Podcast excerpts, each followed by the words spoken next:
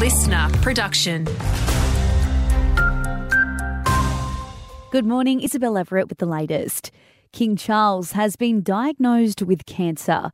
Buckingham Palace says it was discovered during his recent medical procedure, but it is not prostate cancer.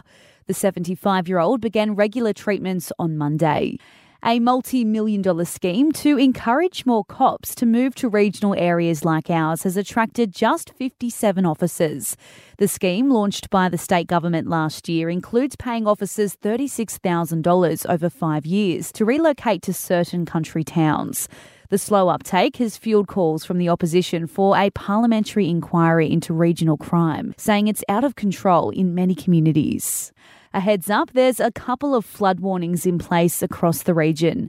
Flooding is possible along the Lachlan River and Mandagery Creek, with locals in Cowra and Eugowra urged to keep an eye on the situation. The BoM says minor to moderate flooding is possible. Reductions to Rex services out of Orange announced last year have been extended. The airline saying supply chain issues are still heavily impacting the provision of aircraft spare parts. The reductions were due to lift at the end of March, but they'll now stay in place until late October. And could a New Year's Eve fireworks display return to Orange? Councillor Glenn Floyd is keen on the idea and is set to discuss a display happening at Waratah Oval at tonight's council meeting.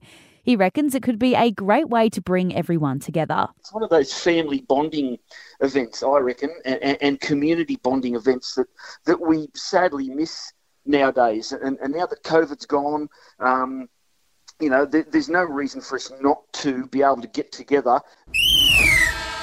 Having a look at sport, and the Molong Magpies are hoping numbers will continue to pick up with the women's rugby team kicking off pre season training today.